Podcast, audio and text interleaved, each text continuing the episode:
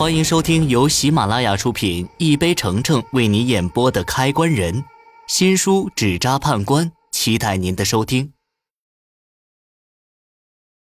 第五十二集。别说见，我连听都没有听过这样的尸体，模样像蜡像一样的尸体，还是被毁掉的蜡像。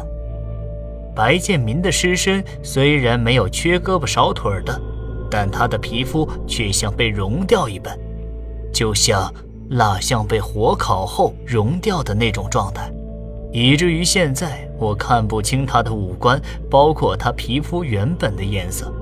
要不是人的基本身形还在，估计没人会相信那是一具尸体。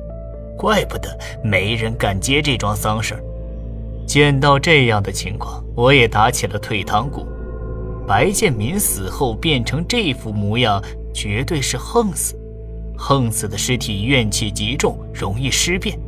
王慧的事情，我到现在还心有余悸，生怕这次尸体也因为怨气重发生尸变。虽说我现在比以前那是进步了很多，但还是没有师傅那样的本事。思考了半天。我还是打算推了这门丧事。王慧的孩子到现在还没有找到，我得留着小命给他找孩子。想到这儿，我朝着房门走去。走到院子里，我看见王美心正在跟一个中年男人争吵，火药味十足。王美心看上去气坏了，原本因为伤心有些苍白的脸色，现在都涨得通红。见状，我急忙走过去。婶儿啊，发生啥事了？这些家伙来抢着办丧事活，但我不想用他们。什么叫抢？我们白村的男人死了，就应该是白村的人来办丧事，哪有找外面人办的道理？这是我找的师傅，比你们强多了。我们家有钱，我想找谁办丧事是我的自由，跟你们这群假师傅可没关系。听到这儿，我也回过味儿来。这群人是谁来？这县城里的村霸殡葬队。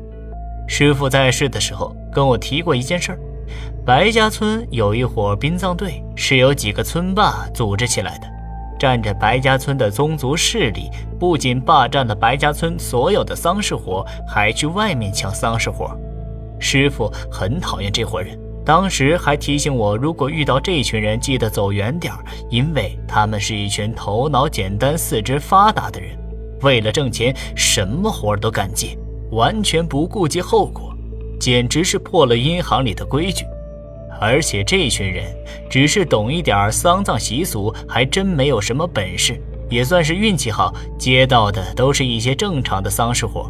要是他们接到王慧那样的丧事，估计早就死了。来之前我也没想过这事儿，怪不得王美心不在村口下车，大概是为了逃避这些人。我打量了一眼中年男人，他满脸精明，身上穿着破旧，身材虽然高大，但却一点也不强壮。这人叫白大柱，是白家村殡葬队的头。这时。白大柱的目光也移到我的身上，然后上前推了我一把。是你小子抢了我们的活他这举动瞬间惹到我了。果然是一群粗鲁的莽夫，但我也不是好惹的。就连林涛那样的富二代我都不放在眼里，更何况是眼前的村夫。我怒气冲冲的上前也推了他一把。你他娘的，老子劝你尊重点